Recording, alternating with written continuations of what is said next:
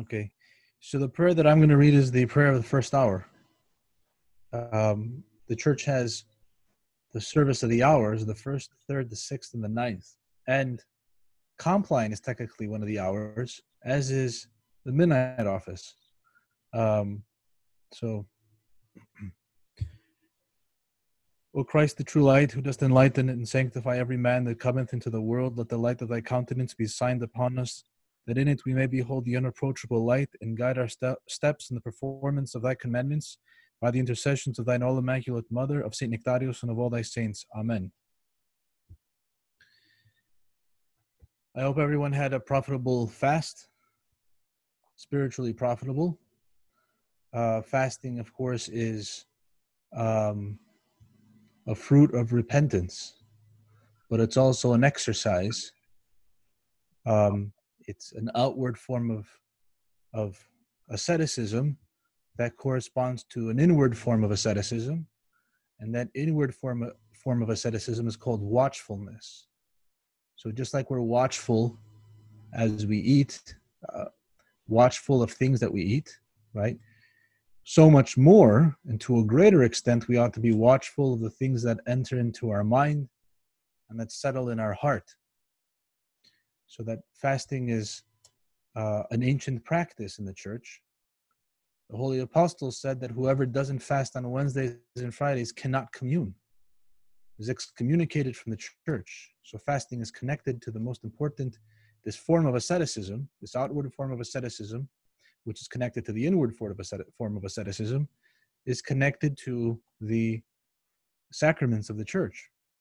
And so we have these periodic fasts, which are exercises, and from those exercises, we gain we gain grace, we gain self knowledge, uh, and we fight the demons, and that's why, especially the feast, the fast that just passed, is a time when Christians are attacked in various ways by various temptations, because of course this fast was dedicated to the Theotokos, and the Theotokos, of course, is above the seraphim and above the cherubim, uh, and is a mighty intercessor for all human beings, and was the instrument through which, not merely the conduit, but also an instrument through using her will, through which Satan was defeated, through which the Son of God became man, and of course defeated death and sin on the cross and resurrected and liberated all human beings. And so this is a major wound um, for our adversary. And so the feast of the Theotokos is also the feast of the feast of beauty, because of course we know that the Theotokos was in many ways, perhaps in all ways, the most beautiful woman of all that were ever born, that will ever be born more beautiful even than our first mother, who is the archetype of all women. And the archetype, therefore, of all female beauty. And the beauty of the Theotokos is not just outward, but it mostly inward. Right? The beauty of her soul, which attracted God. And and attracted God to the point where God became a man through her. Um, and so the the demons, of course, resent that because they they resent the fact that we are made in the image and likeness of God and carry about the divine beauty in us and attempt to disfigure it at every attempt. Last time before the fast, we were talking about we we were finishing our discussion on the second chapter of the book, Motherhood in the Raising of Children. And um, there was a discussion about women in careers and I think I was misunderstood. Um, what I said was was misunderstood, and I believe the question was, well, if Saint Nectarios is saying that the education of women ought to be for motherhood, for the purpose of motherhood, what about women's careers? Um, it's significant before I say anything, and I'm repeating myself, I'm just reminding you of this from last time. It's significant that St. Nectarios is saying that women ought to be, young women ought to be educated because most young women of his era were not educated. only a few that were in privileged families. But he's making a universal argument that all women ought to be educated and ought to acquire an education for the sake of their children. Right? But the question of women's careers ought a woman, should a woman have a career? And what I said was that the women have a calling, I'm paraphrasing obviously what I said, have a calling for motherhood, and that if they pursue a career, it'll be very difficult for them. It'll be very difficult for them because their entire nature is oriented towards motherhood. And our society, our society is unjust towards women in expecting them to be both mothers and careerists. Right? This rips people, this rips women in half and causes them a lot of pain um, and also causes them uh, unhappiness. And what I think I'll add to that, first I'll add something and then I'll read something that just came in the mail today. I'll add that no one should actually be pursuing a career because a career is a self interested pursuit, purely self interested. Right? In Greek, there's no real word for it. They had to just transliterate the word career into carriera, which means the exact same thing that it does in English. But it's not a real Greek word. The closest you could come to it in Greek is stadiodromia, but stadiodromia is really another word for struggle. It really means a race in a stadium, right? And that's really far from our conception of career. Um, we should follow our vocation, men and women. What is a vocation? Vocation is a calling, it's what we're called to do. And that calling comes from somewhere, it comes from God. And therefore, following our calling is actually an obedience to God. It's a form of worship. Discerning our calling requires prayer, it requires self knowledge, uh, right? Because this is, we're asking for God to tell us what we should do. Uh, and so, back to women, should women pursue a career? No, they shouldn't. They should pursue their calling because that's an obedience. If a woman is called to a professional a professional life, we should understand. Obviously, she should be obedient to that calling, but we should understand that it's going to be extra hard. It's going to be a heavier cross than it will be for a man. Right? It's out of, it comes out of our nature. Men and women, we're humans, right? But at the same time, we're distinct and not interchangeable. Today, I got a. Um, my wife receives. My wife is a cardiologist, by the way, so I'm speaking out of, not not just. Um, I'm not just uh, speaking out of thin air here. Um, uh, we get a newsletter once a month called Cardiology News, and one of the articles written by a woman named Marcia Frellick is work-life balance on work life balance. Work life balance dwarfs pay in female doctors' concerns. So, the biggest concern that women doctors who are pursuing, for the most part, a calling, most of them, right? Doctor who's, who's just a careerist will never be a good doctor. Doctors are called to this, physicians are called to their high calling, uh, to this high vocation. And it says work life balance questions dwarf complaints about pay in female doctors' concerns. So I'm just going to turn my light around. It says, sorry if it's reflecting. Work life balance was the top concern for female physicians who responded to a new Medscape survey, far outpacing concerns about pay. A psychiatrist who responded to the survey commented, I've been trying to use all my vacation to spend time with my spouse. I'm always apologizing for being late, not being able to go to an event due to my work schedule, and missing out on life with my husband. Nearly two thirds, 64%, said the balance, this balance was their top concern, whereas 43% put pay at the top. Medscape surveyed more than 3,000 women physicians about how they deal with parenthood, work pressures, and relationships in Women Physicians 2020 uh, uh, the issues they care about. That's an issue of, uh, it's a publication. An overwhelming percentage, 94%, said they have had to make personal trade offs for work obligations. Women are more likely to make work compromises to benefit their families, a cardiologist responded. I won't, I can't take a position that would disrupt my husband's community ties, my children's schooling, and relationships with family. More than one third of women, 60, uh, sorry, 36%, said that being a woman had a negative or very negative impact on their compensation.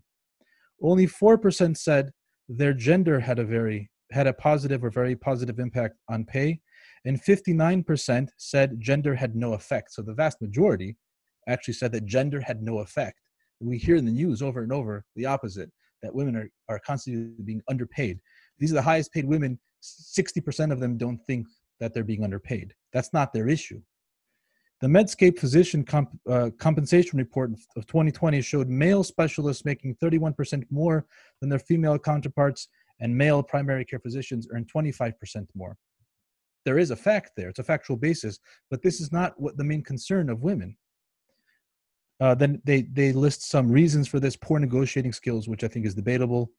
Um, then it says, it says um, society's view of women as caretaker, caretaker is powerful, a radiologist commented. Women feel like they need to choose specialties where they can work part time or flexible time in order to be the primary caretaker at home. Okay, so there's a fallacy in here. The fallacy is that it's society that defines this, that it's society that says that women are, are, are, are to be caretakers, right? That the woman's job is to nurture children, right? The problem there is that it's not merely society. Society's view is based on something. Society's view is based on nature and it's based on instinct, right? It's not merely the patriarchy that they, the feminists always blame, the, the, the men, the men that have ruled society for centuries or so on and so forth, millennia, and have brainwashed everyone into believing that women are caretakers. No, it's their nature. When you see numbers uh, such as 64% of women and women doctors think that um, work life balance is their main concern right? That tells you something. There's an intuition here. That's that's beyond social expectation. But being society society being the way it is this is the way that they explain it. Society's view it's not really society's view it's really nature. The survey asked women about their confidence in taking a leadership, role and 90% answered that they were confident about taking such a role. However only half said they had a leadership role or supervisory role. According to the American Medical Association, women make up 3% of healthcare chief medical officers, 6% of department chairs, and 9% of division leaders. Asked whether women have experienced gender inequity in the workplace, respondents were almost evenly split, but hospital based physicians at 61% were more likely to report inequity than were 42% of the office based physicians. A family physician responded, I've experienced gender inequality more than more from administrators than from my male colleagues. I think it's coming from corporate more than medical professionals. In this survey, 3% said their male colleagues were unsupportive of gender equality in the workplace. That's a very low number. The survey re- responses indicate most women physicians have tr- who have children are also conflicted as parents regarding their careers. Almost two thirds, 64%, said they were always or often conflicted with these dueling priorities. Only 8% said they sometimes or rarely are. That's, that's huge. 64% said they were conflicted. That's not just society brainwashing people, right? That's human nature. That's God's will operating in our minds and bodies, right? Again, women should pursue their vocation, but we all have to be realistic about what, what that means. These conflicts, sorry, those conflicts start even before having children. More than half in this survey, 20, 52%, said their career influenced the number of children they have. A family physician said, I delayed starting my family because of my career. That affected my fertility and it made it hard to complete in virtual in vitro fertilization. Right? So, this is what's happening. This is one of the consequences, which is not a good consequence, uh, neither for the individuals involved nor for the society, um, I think, culturally or spiritually. Um, and yet, th- these are the pressures that are on women. This is a function of the pressures that are placed on women in medicine. Family responsi- responsibilities meet stigma. Half of the respondents said women physicians are stigmatized for taking a full maternity leave, six weeks or longer. An even higher percentage, 65%, said women are stigmatized for taking more flexible or fewer hours to accommodate family responsibilities. That is real misogyny. That is the real misogyny. And you know what? That type of misogyny is not just um, coming from men. In our family, right? In our family's experience, comes from older women in the profession, right? Who are um, who are not very understanding and who enforce and who stigmatize. But it's also men, right? This is the misogyny. Real misogyny is the war against motherhood because what I just read is a war against motherhood. Uh, full maternity leave, maternity leave, stigmatized, right? 65% of women said that they're stigmatized for, for taking more flexible or fewer hours. A 2019 survey of 844 physician mothers found that physicians who took maternity leave received lower peer evaluation scores, lost potential income, and reported experiencing discrimination. One quarter of the participants, 25.8%, reported experiencing discrimination related to breastfeeding or breast milk pumping upon their return to work. Misogyny, right? The war against not blocking women from having careers, but the war against motherhood in the career. Burnout at work puts stress on primary relationships, 63% of the respondents said, although 24% said it did not strain those relationships. 13% of women gave the response not applicable. I try to be present when I'm at home, but to be honest, I don't deal with it very well, a family physician commented. That's the end of the article. You could find it on, um, if you Google, um, maybe I'll send the, link later. Maria, we can send the link out. Um, cardiology news.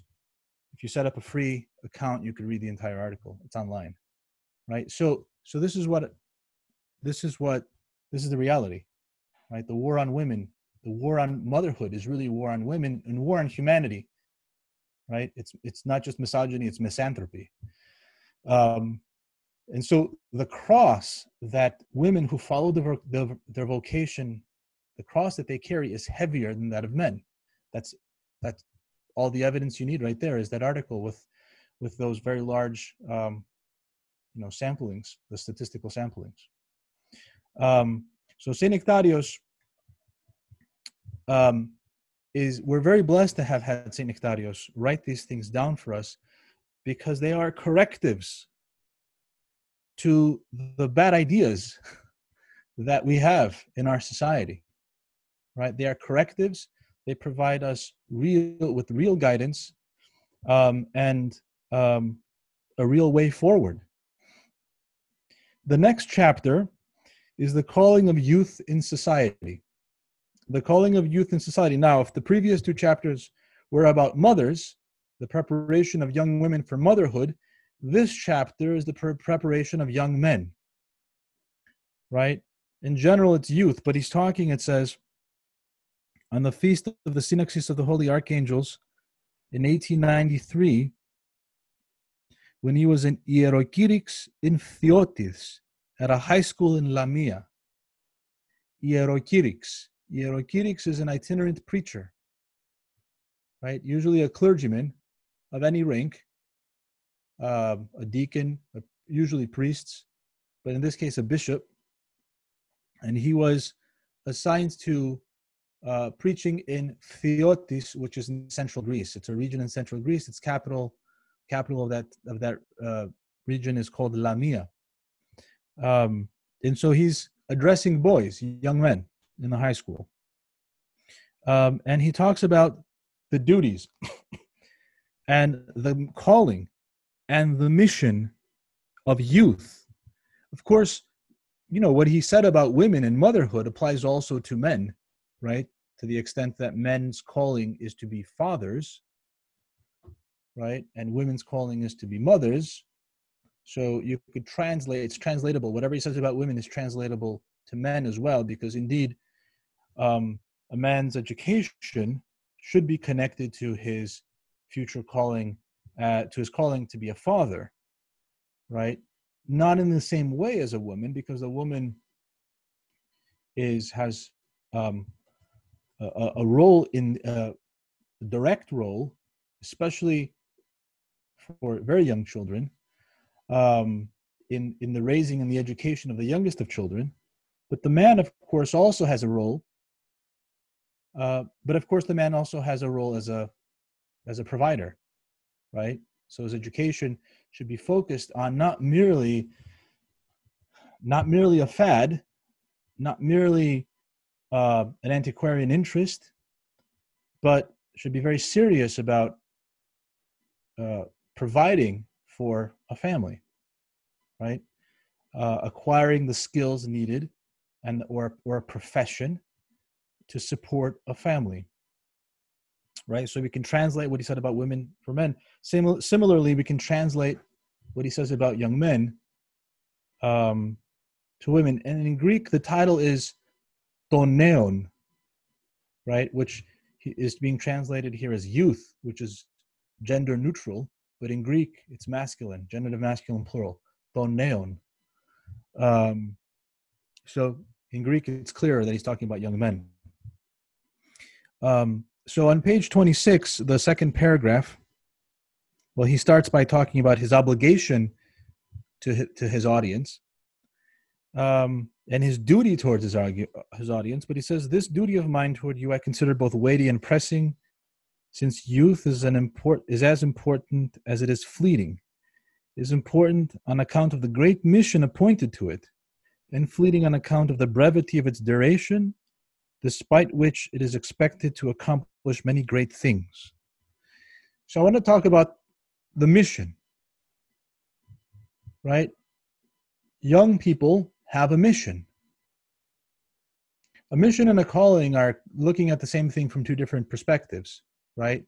The mission is the the the activity that one is supposed to do and the calling is the the message that's sent to the person in order to engage in that activity, right? One of the problems that we have today in our society is that uh, young people do not understand their calling and do not understand that they have a mission, right? In St. Nectario's society, most people understood what their mission was in life. Uh, most of the young men in the surrounding villages in Phthiotis were peasants and their mission in life, the way that the peasants put it, was to open a house, which was to have to have a farm, right? And to be married, to have children, and in the farm, through the farm, to um, uh, raise enough fruit, right, grain, um, and have livestock for survival, for their family to survive and if something's left over to sell it on the market.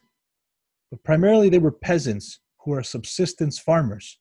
They farm for survival. That was the clear mission of the majority of youth in Phthiotis and in Greece, and in fact in most of the world. And there was no question that for, for anyone, it was very clear. There were a slightly smaller subgroup of, of youth who uh, were pursuing a trade, right? Even in back then, this is the 19th century, who were pursuing a trade. They wanted to be carpenters, stonemasons, right, so on and so forth. And they were pursuing trades. They were going off and learning, uh, being apprentices, right? But their mission was clear too. Their mission was to acquire a skill, an art, to become artisans, so that they could support their family. The young boys that were in the high school had a different mission, right? They were probably from families that were better off or they were from poor families but with um, rich patrons.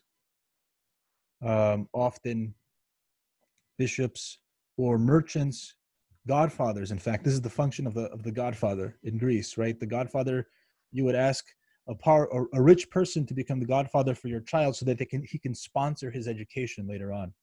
But also bishops did the same thing because they were trying to look they were looking for clergy. And so these boys were sponsored or they came from rich families and they were sent to this high school and they had to discern their mission, their purpose, right? That our mission is like the wind in the sails of a ship, of a sail ship, a sailboat. If the sailboat has no wind, it goes nowhere. It stagnates. Eventually, the people on the ship run out of supplies and they die. Or they run out of water. I mean, they could fish, but they run out of water, right? And they, if there's no wind, right? Similarly, uh, a youth without a mission stagnates, dies spiritually, and eventually becomes a failure in every other sense as well.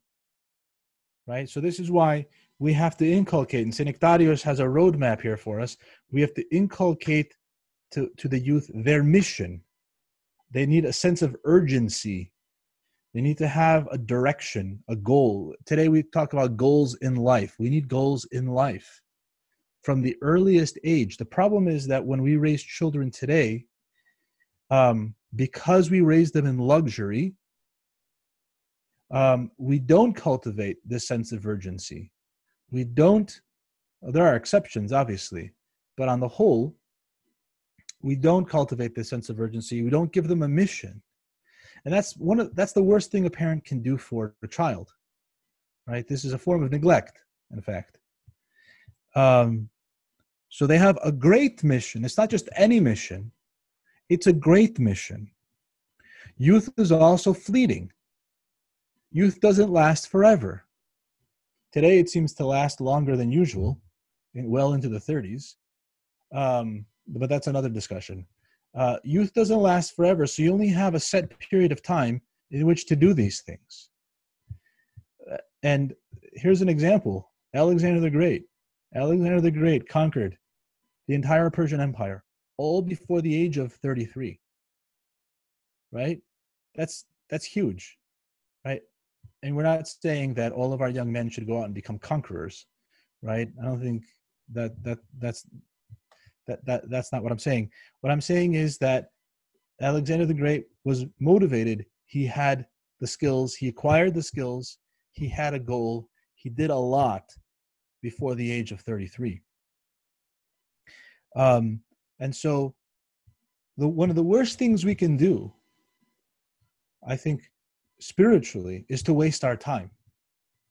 Last time i think we were also talking about video games but it's not just video games; it's also sports. Not not playing sports because Saint Nectarios has a chapter about exercise, right? Not the playing of sports, but just the mindless watching of sports, uh, especially on television. Um, video game sports, entertainment, vain entertainment, especially, or even worse, um, carnal entertainment, right? These are all time, the internet, surfing the internet time wasters, time burners. But it's not just time. Bur- the, the problem with burning time is not that merely that time is money, and it's true. You lose time. You don't use your time well. You you're not prosperous, right? That that part's true, but that's not the biggest problem. The biggest problem is that our time is given to us for the cultivation of virtue and for repentance. And when we neglect that, when we neglect the cultivation of virtue and when we neglect repenting from our sins, we are wasting a gift that God gave us. We are as if we're in the desert and someone gives us a large cup of water and we pour it in the sand. And we're just pouring it in the sand continually. They keep giving us more water. We don't drink it, we pour it in the sand. Um, and unfortunately, our society today is full of these types of time wasting distractions. So the youth have a great mission, and yet they don't have a lot of time to accomplish this great mission. So this is why we need a sense of urgency. Um, on the next page, in section three, he talks about the acquisition of virtue, and he and he and he lays out the the consequences, right? This is this and um, the benefits and the um, the losses from the either the cultivation of virtues or the cultivation of vices, right?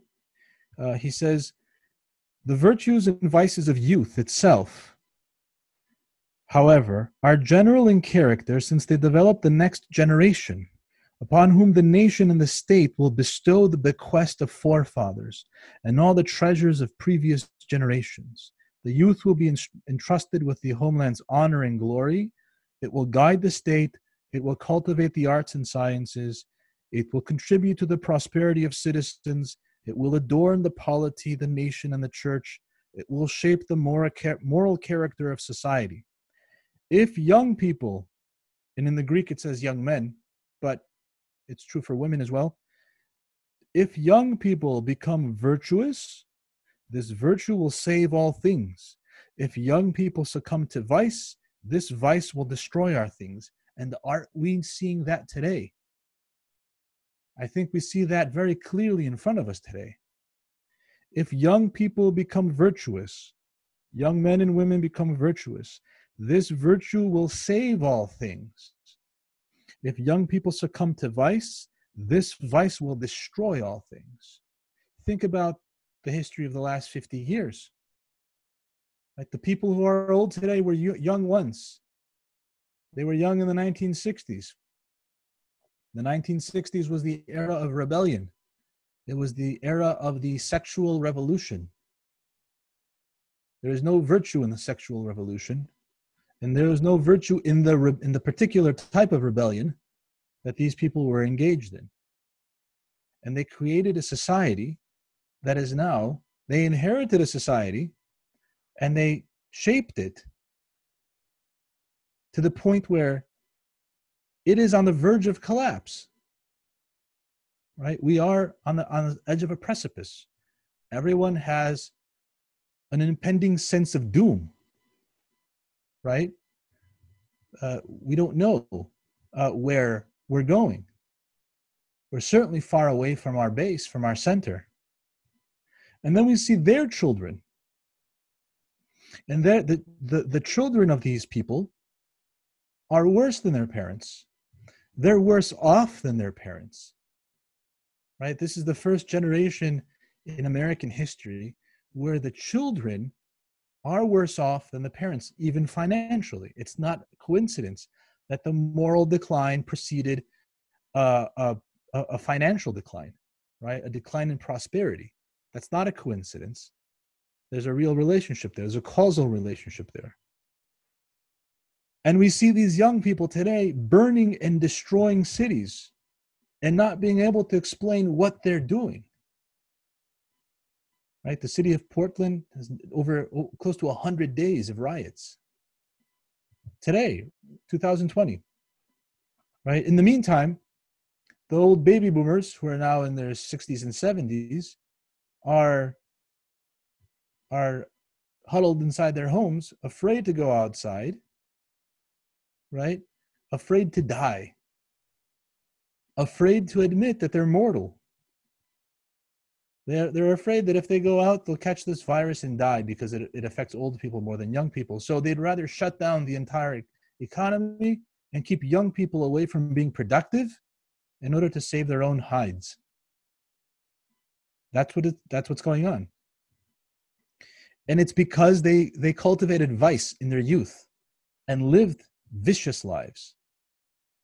Yes, and they want to regain their youth, but they can't it's impossible. They try it with chemicals, but they make themselves more sick. Right? Um, and so we see exactly this is almost a prophecy uh, that Saint Nectarios. It's almost a prophecy that he's saying that if young people succumb to vice, this vice will destroy all things. But I don't just mean to speak doom and gloom, right? The first sentence is our way out.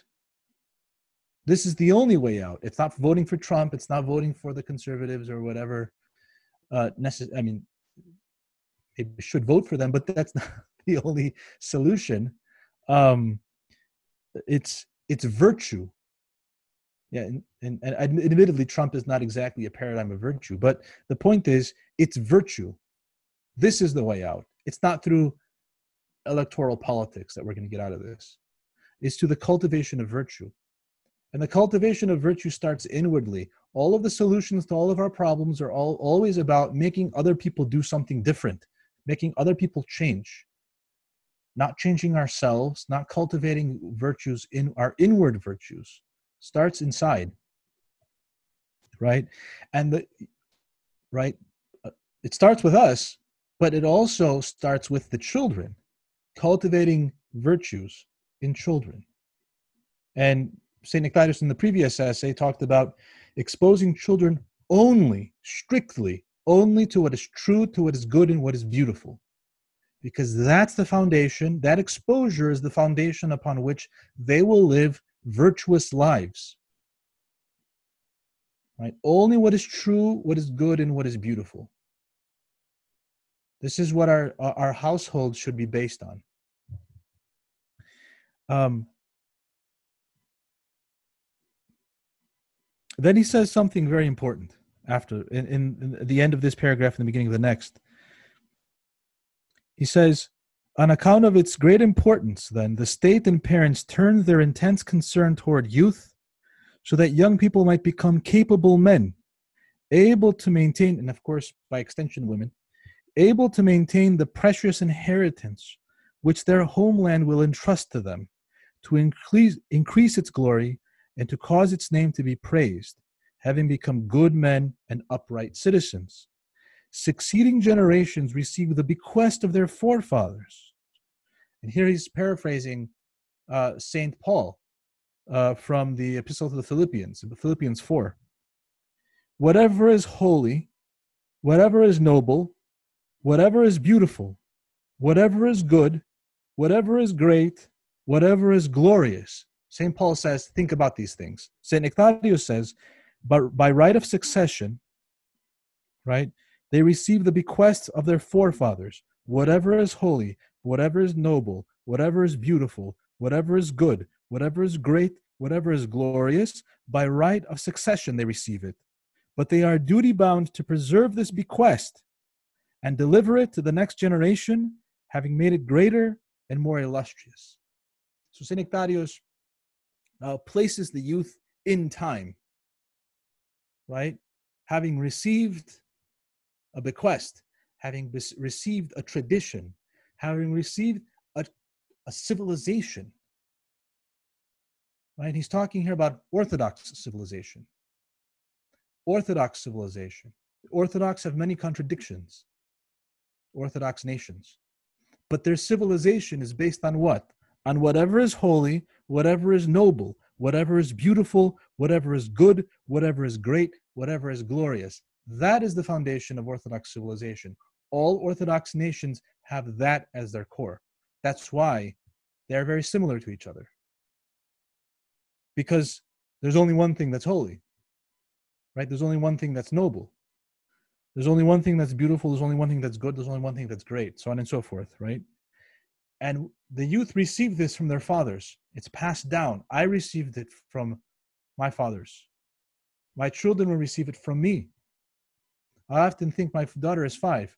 I often think in the year 2100, when she's 85, God willing, and I'll be gone, what will her, how will her grandchildren live if God gives her children and grandchildren? How will they live?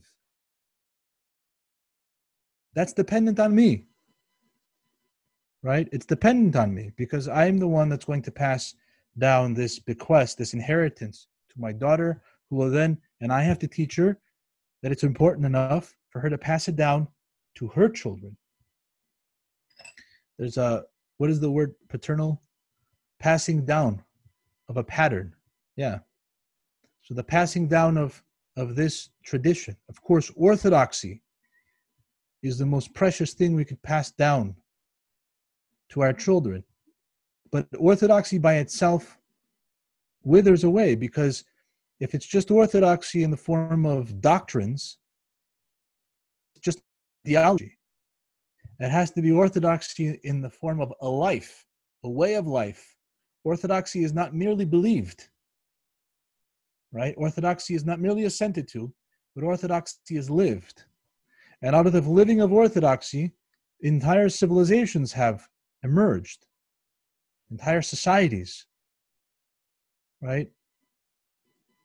Entire languages, the Slavonic language was created by the church. The modern Greek language is directly descended from the language of the gospel, the New Te- of, of Koine, Koine Greek, right, which is simplified ancient Greek, simplified Athenian Greek, is the parent language of modern Greek. And the modern Greek language has kept its has kept its form very close to its original, more than other languages, because of the divine liturgy. Right? And every other language of the Orthodox Christians, whether it's Romanian or Arabic or, or uh, Georgian, have been deeply impressed with the seal of the Orthodox life. Right? To the point where when I teach modern Greek, for example, because I do teach modern Greek, I have to explain orthodoxy to my students in order for the grammar to make sense sometimes in order for the vocabulary words to make sense right? These patterns are have entered into the deep structure of the mind of these peoples. And that is exactly what needs to be passed down this entire way of life not merely the ideas not merely the practices divorced from life going to liturgy but then leaving liturgy and the rest of your life doesn't apply to doesn't has nothing to do with the liturgy right? An entire way of life is is passed down. And so saint nectario says that this is a duty. We are duty bound. What happens when you don't fulfill your duty? You're punished. It's not an option right? Um by the way speaking about a mission here's the mission. This is the mission right? When you're duty bound, you're compelled, you're, you're called forward, you're pushed forward, you're compelled to do something. Um, and we're called to add to this, not merely preserve it in a passive way, although preserve, admittedly, preserving it unchanged without adding anything to it is better than losing it right? And sometimes there have been generations, there have been episodes in history, the history of Orthodox peoples, where they've just gotten by by the skin of their teeth, right? They just the fact that they were just able to preserve this way of life without change was is is a huge success, right? But we're called to add to it. How do you add to orthodoxy? You can't add to orthodoxy. You can't add anything to orthodoxy, and you can't take away anything to orthodoxy without without destroying it, right, without losing it. On the other hand, you can add to Orthodox civilization. You could, add, by the way, I just thought of something. You can add to Orthodoxy if you become a saint. You become another saint, right? And you add grace, and you bring, you become a conduit of grace. There, you can add to Orthodoxy itself. But you could also add to Orthodox civilization. The baseline is is having children and raising them in an orthodox way and providing for the future of the nation of, of the orthodox nations but beyond that there's also we put our creative activity our, our creativity and we create things right we create a society that's just that's based on orthodox principles we we acquire skills and arts and we those of us who have the talent which we should not bury. We, we use them for the church to paint, to build, to speak, to sing, to con- console, to counsel, to teach. Right? All these things. We, we add, we add a little stone, right? Not a big stone. We just need to add a little stone. We just have to do it though. And that, that's a big step to add a little stone to this huge edifice. Um, and then on page 28, paragraph 5, he talks about struggle, the preservation of inherited wealth. Of course, he doesn't mean finances, although the finances, you know, yes, this is true for finances as well, but finances are not what he's talking about. the preservation of inherited wealth, this civilization, requires struggle. A soft and undisciplined life is a life not conducive to this end. The life of our forefathers, who stored up for us the bliss we presently enjoy, was a life of ceaseless struggle. Struggle. We're born into this world to struggle. That's the only way we acquire virtue. That's the only way we are washed of our sins. That's the only way we ascend to God is through struggle. Our society tells us the opposite that our main goal is to avoid struggle. That's why you have politicians now talking about a universal income. Just pay, give everyone money, and they could they could buy Netflix and watch videos all day and eat popcorn, right? Um, uh, that's of course an extreme example, but every other, in other ways as well, the, the, the pursuit of luxury, the pursuit of convenience, right? All those are avoidance of struggle. Why do people abandon Christianity in this day and age? What's the main reason? The main reason is a rejection of the idea that they must sacrifice, a rejection of struggle, right? And usually it's a rejection of the struggle for moral purity. Most people leave Christianity because they do not believe, they do not want to struggle morally to preserve their own purity. Right? It's usually carnal the reason why people leave the church. And they come up with many excuses language, they come up with the hypocrisy of the people around them. Well, if, okay, everyone else might be a hypocrite, but if you don't want to be a hypocrite, just say the truth, right? People leave the church because they want to have sex. And the church says, that's not, God doesn't allow this. God, God does not allow sex outside of marriage. God does not allow um, fornication. He does not allow homosexuality. But not because God is arbitrary, He doesn't want us to be happy, but precisely because He wants us to be happy. He wants us to be happy. He wants us to give us His grace. What is grace? I mean, think of the think of the meaning of the word. Grace brings joy. He wants us to have joy. But the problem is our passions when we become enslaved to our passions, drain us of all joy. Right? We can't have joy. If, if sex is, is had outside of marriage, it's never a source of joy. It's always a source of suffering. Right? It always causes pain. Uh, it causes psychological pain. It causes people to not be able to have relationships destroys relationships. Instead of being the fruit of a relationship, it destroys their relationship.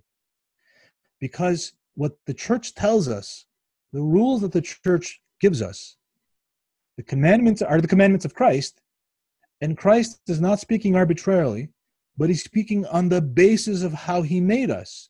They are consonant with our nature. The only way to be happy is to act in accordance with our nature, which does not mean that we won't struggle.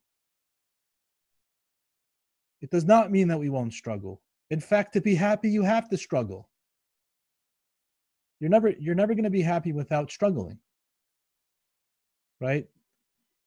Um and so it's not just about morality it's also about other things as well it's also uh, you know sexual morality it's also about um, other things that people find constraining not eating what they want whenever they want um, but it's also about this, this, this huge inheritance, our civilization, right? And our faith, which is the crown. Right? The preservation of inherited wealth requires struggle. Our fathers had to struggle continually to preserve what they received. And thus, we must struggle continually if we are to preserve it and pass it on to our descendants. I'm a historian. So I'll tell you that This is literally true. Every step along the way, someone struggled greatly. People died. Right? Um, this is why we need to study our history, by the way, to know those struggles, to be inspired by their struggles, also to avoid the mistakes that were made, because there were many mistakes made along the way. Right?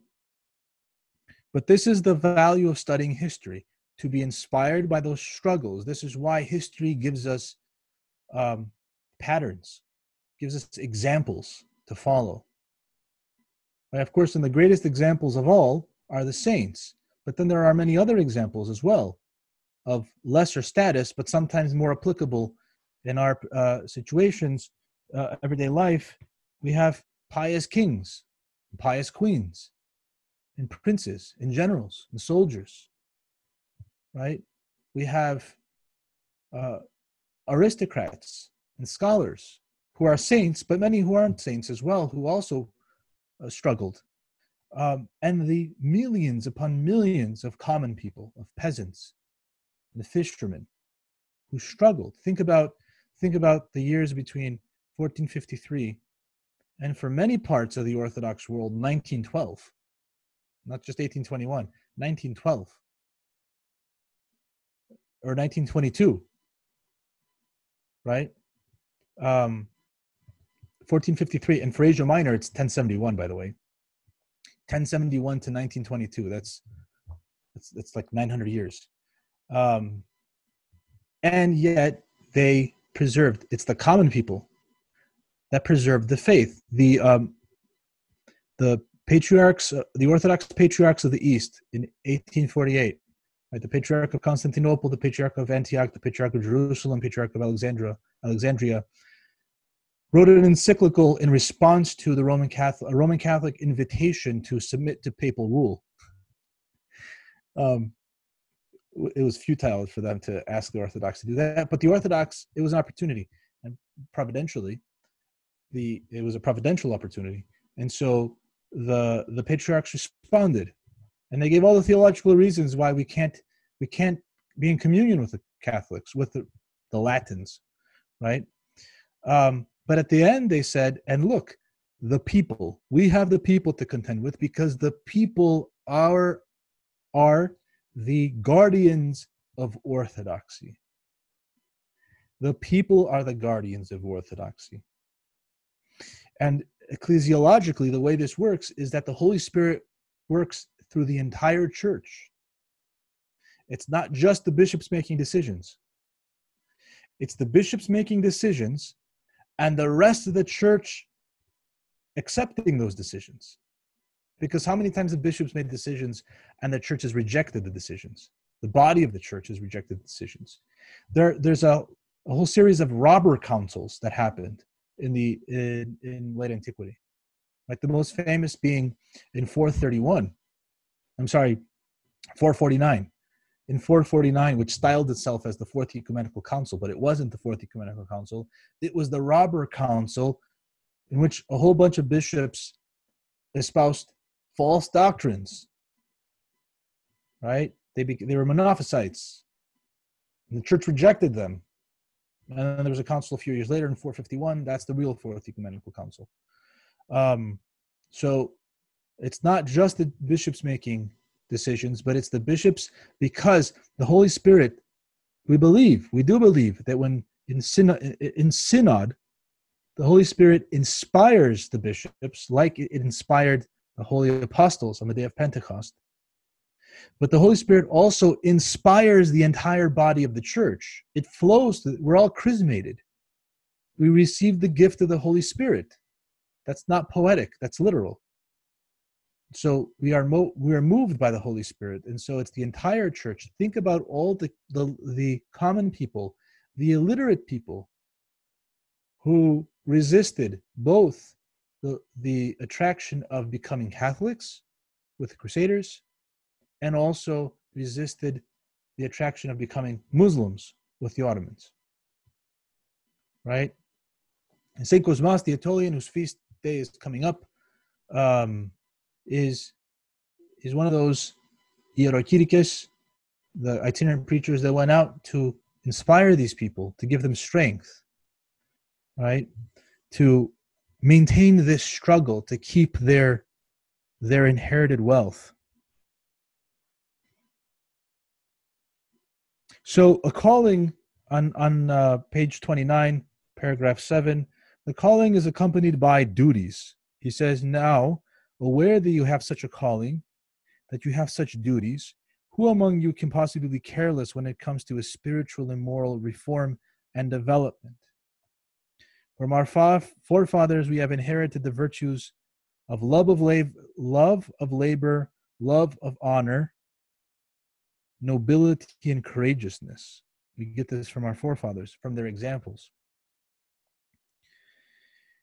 He's, he's talking more about struggle. You must struggle in order to acquire blessings and preserve them.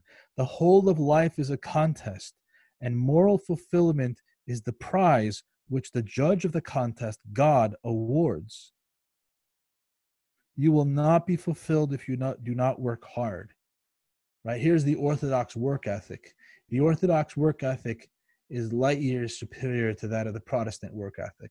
The Protestant work ethic is well, if you read the Bible, God will give you and and and you you you're out you're pious, God will give you worldly prosperity right? And the piety of the Protestant work ethic is working hard, right? But St. Nectarios gives us the Orthodox work ethic. The Orthodox work ethic is you struggle for your soul, you struggle for your civilization, for your people. You work hard at what you do for all of the above, right? And God gives his reward, which is not necessarily material wealth, but it's moral fulfillment.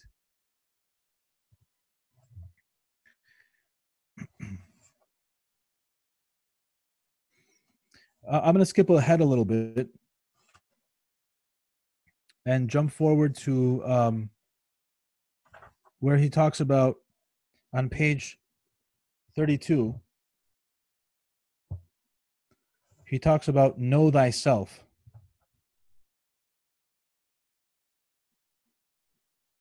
Right? Know thyself. Thales of Miletos says, Know thyself. To know thyself was the beginning of every virtue. St. Nectarios is the inheritor of a long tradition in Byzantium of combining the best of ancient Greek philosophy with Christianity.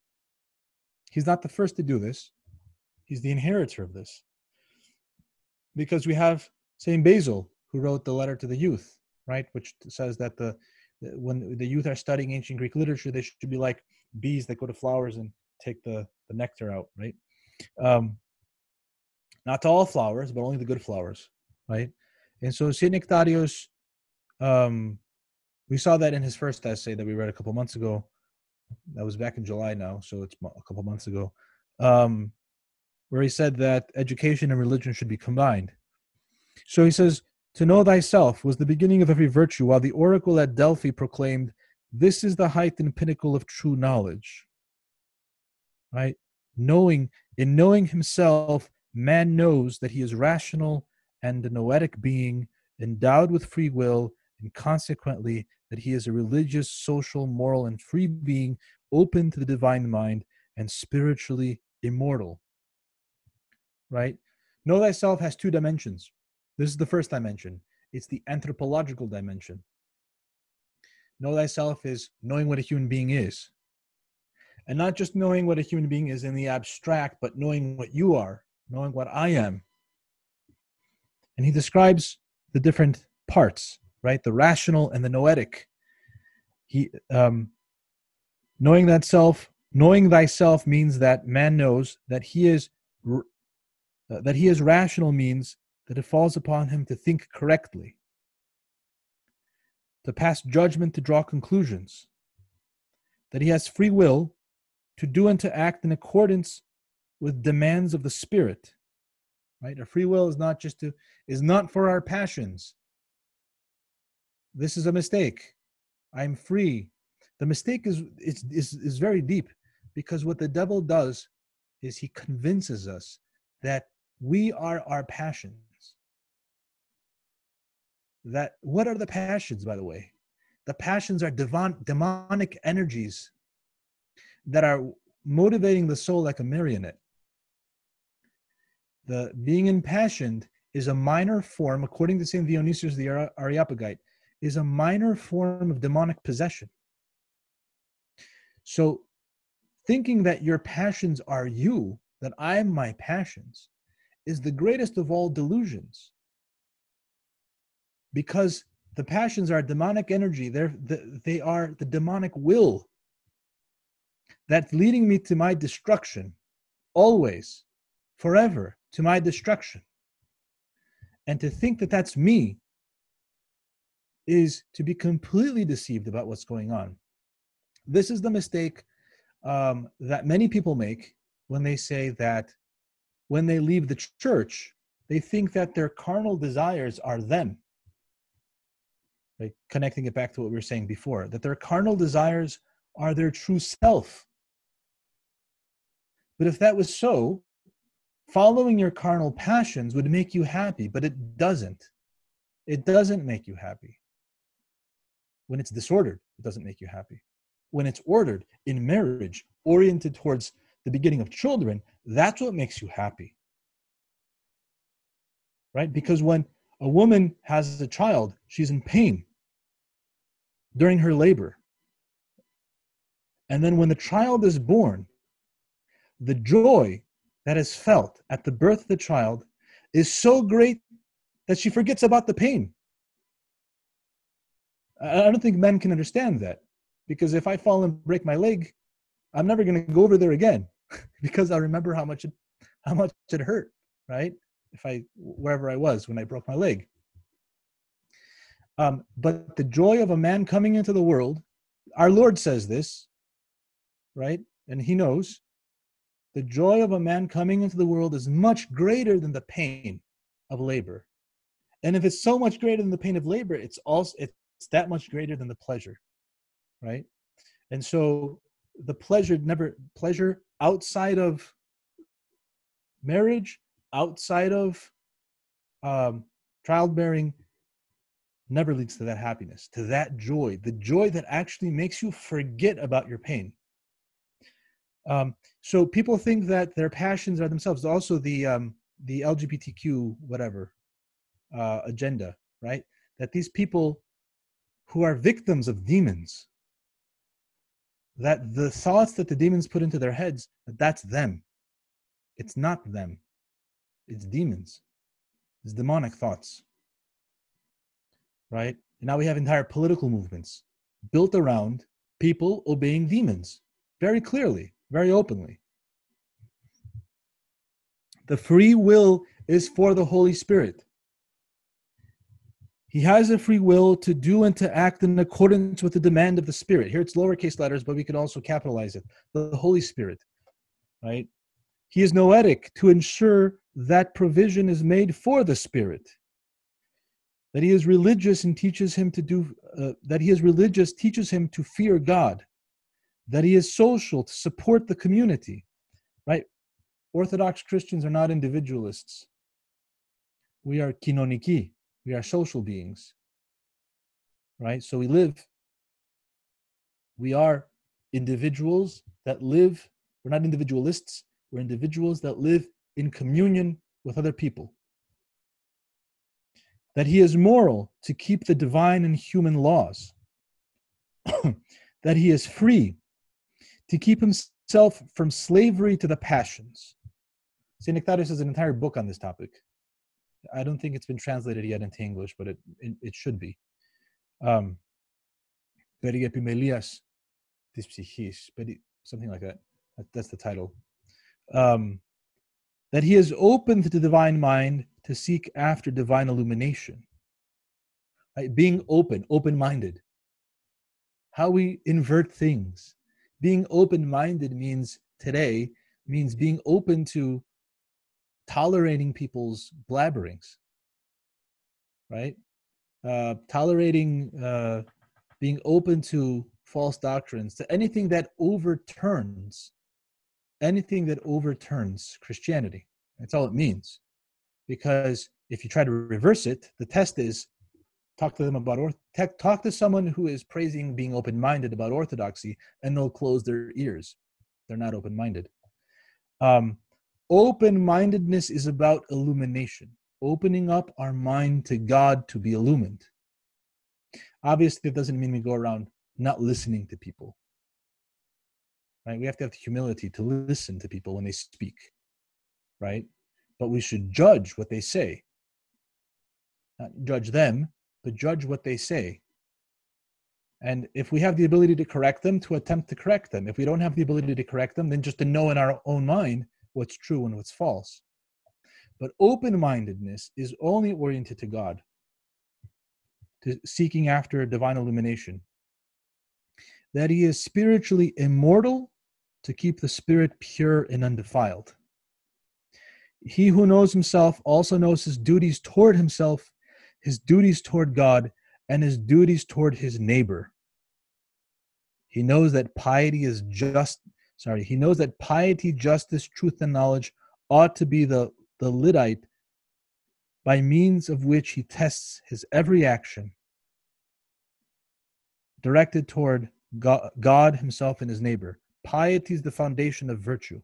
So, back to the first sentence of that paragraph he who knows himself also knows his duties toward himself, toward God, and toward his neighbor. That is piety. Right? That is piety. Piety is not outwardly carrying long prayer ropes and making deep bows in church and um, you know going through all the motions of of of of worship without self knowledge. Right? Without self knowledge. When it's without self knowledge, it's fanaticism or it's a show, it's, it's deception. One of the two.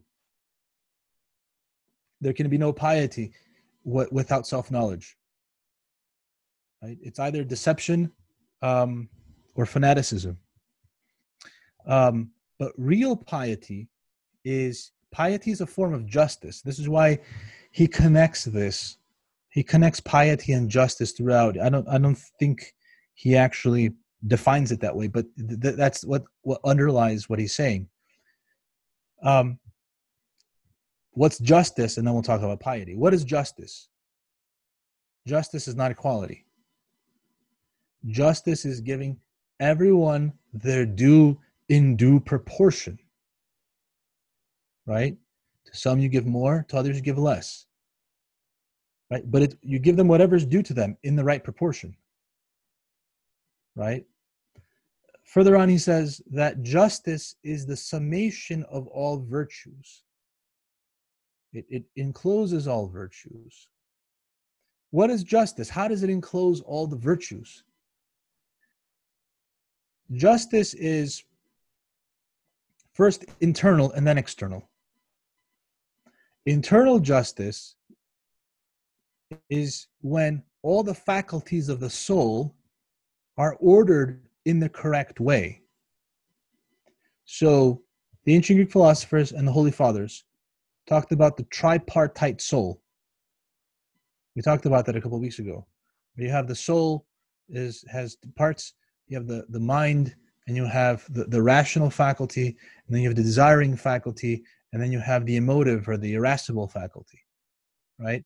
And the two lower faculties, the desiring and the irascible, are like the horses of of a chariot, right? And then the rational faculty is like the charioteer.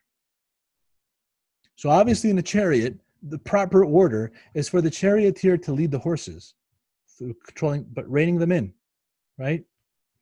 The impassioned soul, however, well, uh, of course, that translates to the to the rational soul, where you have reason leading the desires and the emotions, reining them in, controlling them, but leading them forward as well. Um, the impassioned soul is the opposite. It's when the emotions and the desires are leading. It's like a, a chariot gone crazy. The horse is going in different directions, and the, the charioteer in the back either can't control him or he's asleep. And eventually that chariot's going to go off a cliff or something, it's going to overturn. It's going to be disaster. That's the point. it's going to be a disaster. So, what is internal justice? It's desire and the, the desiring faculty and the irascible faculty, the desires and the emotions, submitting to reason, submitting to the rule of the mind. That's internal justice. The virtue of the mind is truth. The virtue of the desiring faculty is beauty. The virtue of the um, irascible faculty is goodness. And the union of all these faculties with the mind leading them is justice. That's justice. So it's giving everyone what they're due in due proportion. Emotions and desires are to submit to reason. That's just piety is a form of justice then, because piety is exactly what St. Nectarios defines it as. Um, it's a duty towards oneself, towards God, and towards the neighbor. Piety is not merely duty towards God. Of course, that's important, but it's also a duty to the self because we're supposed to love ourselves. And then we're supposed to love our neighbor like ourselves. Right? That's that's from God. It's not and so we we are we we have to know our duty to ourselves and our duty to our neighbor. It's 9:45 here in the Eastern time zone. So I'm going to pause here. I guess we could just continue with this. This is a long chapter and it's very dense. So we'll continue with it next time. Maybe we could take a few questions in the last 15 minutes or comments. And please turn your mic on because it's hard to follow the, the chat. Uh, so if you have a question, just turn the mic on and it's, it's easier that way anyway.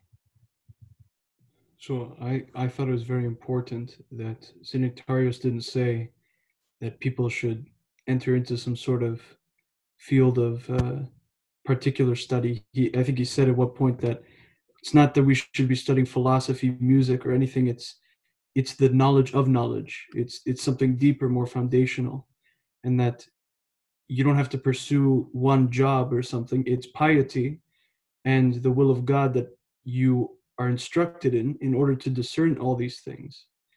I think that was very important, but it's a, it's a very big challenge. Yeah, to gain the knowledge of the will of God. Right. He says, let's see, where does he say it? He says, um, just as truth perfects man, this is on page 37, just as truth perfects man and renders him according to God's image, so knowledge shows him to be the loftiest of all creatures, teaching him things both divine and human. But which knowledge, I wonder, he asks? Theology, the study of God, philology, the study of language, astronomy, the study of the stars, physics, the study of physical things, law, medicine? No, none of them, he says. True wisdom alone does this. It is the science of sciences, insofar as everything is contained within it. Wisdom, right? Wisdom contains all of that. So wisdom is above knowledge. Um, true wisdom, according to St. Basil, is the knowledge of divine and human matters and their causes he borrows that from Aristotle. He's paraphrasing Aristotle. Aristotle says that true knowledge is the knowledge of causes. And so Saint Saint um, Basil elevates it and says, "Wisdom is the tr- is the true wisdom is the knowledge of divine and human matters and their causes." There are limits to what we can know about God, but we could pretty much figure out the causes of, of human matters, right? And we'll talk more about this next time because he he quotes um, the wisdom of Solomon and the wisdom of Sirach, which, by the way, if you're reading just the King James Version, you will not find the wisdom of Sirach. It's just in the Septuagint. But it's in, in Proverbs. Those are the wisdom, that's the wisdom literature of the Old Testament. In the wisdom literature of the Old Testament, wisdom, when it's brought up in the Old Testament, is a prophetic, it's a prophetic uh, preaching about the Word of God. It's the wisdom of the Word of God. It's the activity, let's say, of the Word of God. So whatever wisdom is brought up in Scripture, it's Christ. That's why the Church of the of Hagia Sophia of Holy Wisdom was dedicated to Christ, not to the saint Hagia, Sophia, Saint Sophia, because there are a number of saints named Sophia, nor to some kind of personification, right? uh, nor to some kind of de- deity or anything like that. That's that that'd be Gnostic, but to Christ Himself. Christ is the wisdom of God. One thing on that topic that I was also considering, like Saint Nectarios, all of his works are, they all blend together all of his he's so consistent. Yes. He says in the prologue, I don't know if you have this book. I don't know if, have you ever seen this in in uh, Aegina? They sell the No. It's terrible. It's Apanda. It's the fifth tome. Oh, you have all of his writings. I have this. It says η επίγνωσης εαυτού είναι η πρωτίστη του ανθρώπου υποχρέωσης. Ναι. That's the first, you know, self-knowledge is the primary duty would you say, of Yes. man. Of That's man. very that's very important. And I think he means this in, in that exact sense in this chapter what we just read. Yes. That it's duty to God to know ourselves. Yes. In the there's the knowing of the anthropological, the anthropological side of knowing yourself, but it's also there's also the the personal part, the inward part. Um, knowing yourself means paying attention to your inward life, paying attention to your thoughts. Not in order to converse with demons, because sometimes people get into what's called the monologia, where they converse with the demons. Um, the demons capture them, capture their minds. Um, and the, the monologia can lead down uh, it's a, it's a dark rabbit hole. Um, and the thing is that we we turn our mind inwardly. So again reason our mind our nous governs everything st gregory palamas says like a monarch inwardly we're a monarchy right there's no democracy in fact plato says that, that, that the impassioned soul is the democratic soul right? And that, that he says further that the democratic constitution creates passions in people and, and, and creates a disordered soul. But that's Plato. St. Gregory says, and Plato would agree, uh, St. Gregory says that the soul is inwardly we're a monarchy. It's the nous, um, having epistasia, having rule and oversight over the rest of the soul, and and guarding the heart. But to guard the heart, you have to know what's coming in and out of the heart. You have to be cognizant and conscious, and you have to block. You have to block the thoughts from coming into your heart. And if they come into your heart and you fall into syncatathesis or the consent, uh, which is a, a, sin inwardly, it's not it's not the act itself, but it's still penanced. Um, say the Holy Fathers, then, but you have to have the self knowledge to know that. And this is this is connected to the to repentance and confession. What is confession? What does confession force you to do? Among other things confession forces you to self-knowledge because you have to define what's inside you and externalize it. Put a word to it once you put a word on what you did you control it. Right? And you know it. And you can fight it. You're not going to fight it by yourself. Right? We're not delusional that we're going to cure our our passions by ourselves divine grace comes inside of us but the divine grace has to cooperate with us. Uh Barbara says uh nous equals noetic yes. Nous is the word for mind um and or intellect and thus noetic is the adjective that's derived from it. Uh in english in greek it's slightly it's slightly it's almost the same just a different suffix. Noiton to noiton um, so the nous has knowledge and oversight, epistasia, over the heart, and rules the heart.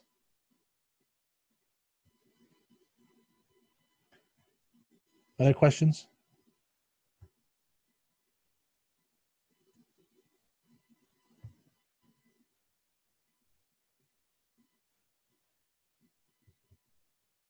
Okay.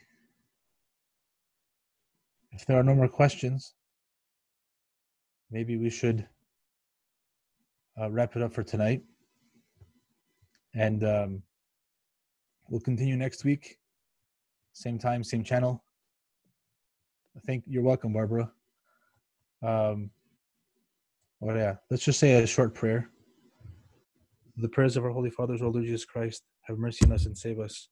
Amen.